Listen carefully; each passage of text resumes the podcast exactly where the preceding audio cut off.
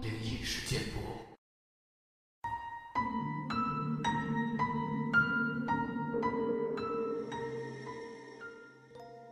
嗨，你好，欢迎来到今天的奇闻事件部，我是主播莫大人。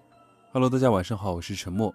今天我和陈默呢，分享一些网友投稿的一些自己身边的真实经历，我觉得嗯还蛮有意思的。嗯，在这儿跟大家分享一下，我们一起来感受一下大家身边的故事。嗯，一起来听一下吧。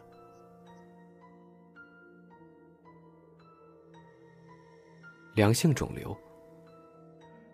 昨天我接受了一个手术，拿掉了背上的一个良性肿瘤。那颗肿瘤只是一个在我双肩中间的凸起物，我已经好几年没有去注意它了。我给很多医生检查过，他们都说它相当正常，而且没什么特别，毫无反应，就只是个良性肿瘤。几乎每个人身上都会有某个部位会长出来。不过，最近这颗肿瘤让我有点不爽。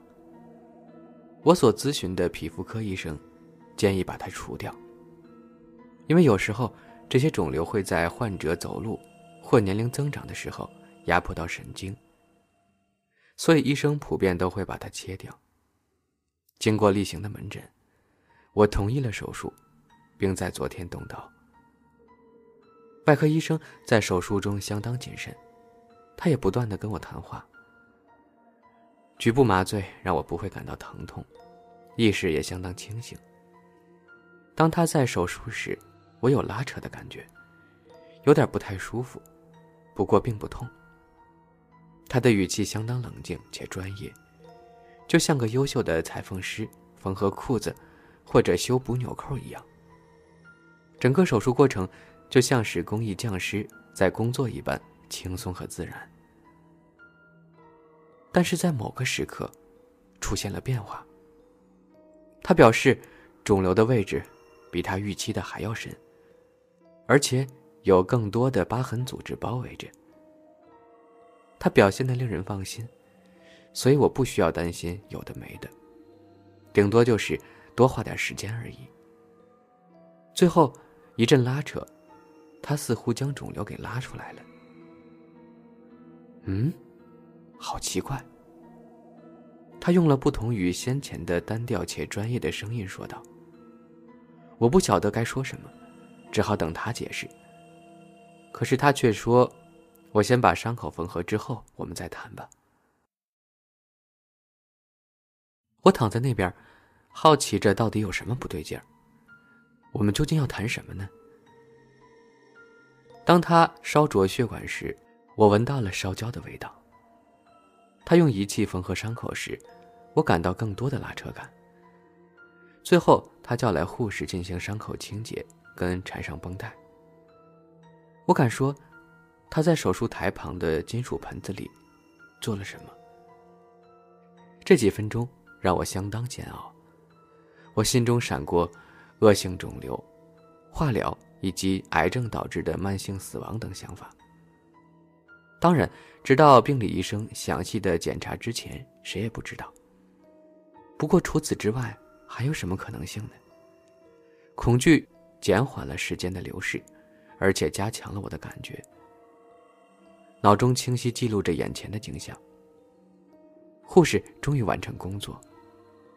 我坐起身来，穿上衣服，在手术台上看着医生，准备面对一个坏消息。他看起来并不烦恼，反正似乎相当困惑。在一旁是金属盆子和生理食盐水瓶子，这些是他用来清洗镊子所加东西的。金属盆子里则有一些血肉。不过他夹着的那个东西，从脏器中脱离且被清洗干净。这是某种异物，你认的是什么吗？不知道呀，这是什么？我也不晓得。我会把它跟伤口组织一起送到病理医生那儿看看，也许他能告诉我们。嗯，它是从哪儿来的呢？你曾经有被什么东西刺伤过吗？没有啊，有什么东西刺到我，我应该早就注意到了。是这样，没错。不过，或许是很小的时候发生的呢。我想不起来，说不定我该问问我妈。也许是我小时候吞下了什么。他盯着我，像是看着一个傻瓜一样。不过，立刻恢复成往常的专业形象，回答道：“以那个东西出现的位置来看，不太可能。”他停顿了一下，我们面面相觑。嗯，这真的是件怪事儿。我会让病理医生检查一下的。下次帮你拆线时，我们再来谈这事儿吧。此时，镊子忽然亮起一道闪烁。医生、护士和我都吓了一跳。有个短暂的细声响起，房间里充满了硫磺味和烟雾。而那个从我身体里取出来的奇怪东西，不见了。这时，手术室的烟雾报警器到处作响，我们得赶快离开诊所，等待消防队来处理。后来我们讲到这件意外，无论是护士还是我，都无法想起那个物体实际的形状、颜色和细节，连它是圆是扁都记不清了。我们就是想不起来，但我们都认为那个东西是黑色的。医生用镊子夹它的时候，感觉它是很硬的。他还记得他用生理盐水洗过，以便看得更清楚。我们应该都看过那个东西才对。在它消失之前，我们当时仔细瞧过它，而且讨论过它。不过我们没有办法想起任何细节了，只知道它是个黑色的奇怪物体。我深度怀疑啊，这可能是某个外星人留在你身体中的一个某种工具。在被发现之后呢，他就启动了自毁模式，而且还顺便消除了你们几个的记忆。关于这样东西的记忆，好有黑衣人的感觉啊！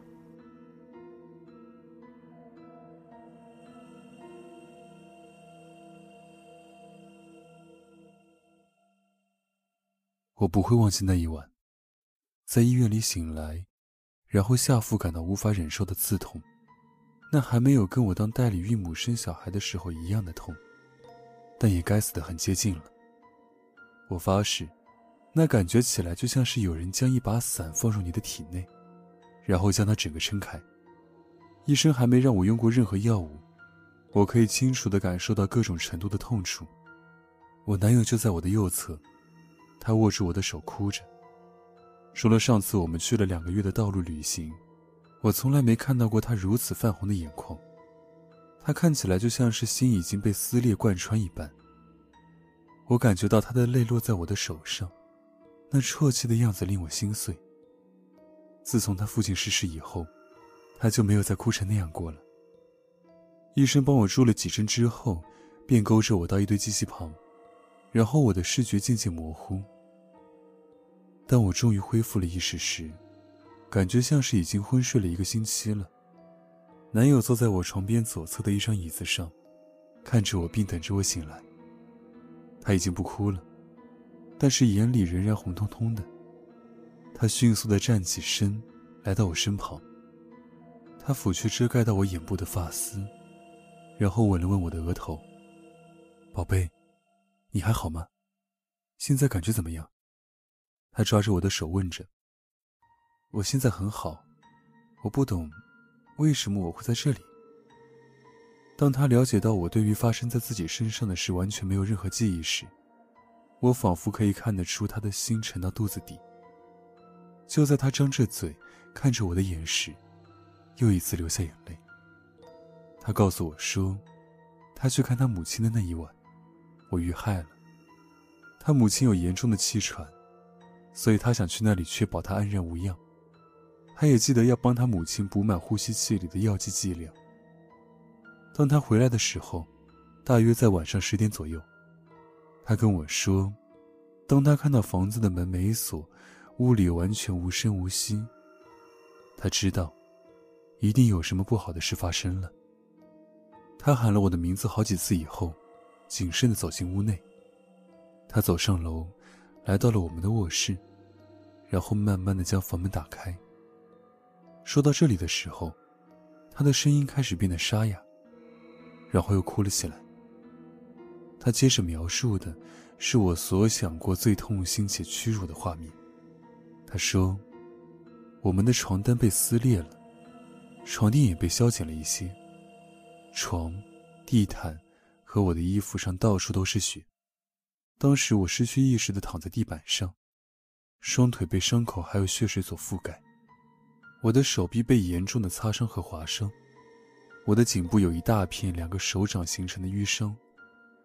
当下他瘫倒在地，不断用手指轻抚我的头发，并歇斯底里的哭喊着。他告诉我，他要把我移到床上时，发现我身体下压着一把小折刀。他说，那把小折刀让他觉得再熟悉不过了，那是属于我们邻居的东西。在回想邻居碰我的当下，我感到作呕且厌恶。他一直是我们的好朋友。男友接着说，在把我安顿好之后，他报了警。就在这个时候，我们的邻居从衣橱里冲了出来，将他倾倒在地。那男人试着置我男友于死地，但男友比他壮太多了。那男人便放弃，然后疯狂地向屋子外飞奔。并把沾满鲜血的小直刀弃于后头。不幸的是，攻击我的那个男人还是成功的逃走了。他逍遥法外长达了几乎六个月之久。当他最后被逮捕的时候，我知道他无法再伤害任何人了。我男友在警察发现他的两天前被杀害了。警察告诉我说，他是被同一个想强暴我的人刺死的。那个男人被判了无期徒刑。并且没有任何机会假释。每天晚上在我上床入眠之前，他都会来到我的身旁。他就是我男友。每当我坐在梳妆镜前卸妆和整理头发的时候，他就站在我身后。他温柔地将他的手放在我的肩上，然后微笑着看着我准备就寝。每当我看到他出现在我们的房里，我也总是微笑以对。他的眼神仍然容光焕发，就像当时他带我到了公园里头，问我愿不愿意当他女朋友的时候一样。当我整理完毕以后，我慢慢的走到床边，然后整个身体缩在棉被底下。他亲吻了我的额头，然后对我说：“我明天晚上会回来。”之后消失在暗淡无光的门里。当他在这里。他会一直保护我的整个人生。当我出院的隔天，他对我许下了一个承诺：他会确保这种事不会在我或者其他任何人的身上再发生一次。他会保护着我们。隔天早上，有个女人在新闻节目上诉说着她遭遇性侵攻击的事情。当下有个男人抓住她的手臂，将她强拉到一条暗巷，并强迫她躺好在地。他提到，当那个男人拔出小刀想划破他衣服的时候，他看见了一个模糊不清的人影，把那个男人拉了过去，并把他抛摔到街的另一边。这几乎太巧合了，那个男人被摔出去的落点，刚好跟一台住在那里的警车大约一英尺远而已。那个女人说，她跑出巷子，大声喊叫，并指着那个男人。他对那个警官持续喊叫着。说那个男人想性侵她。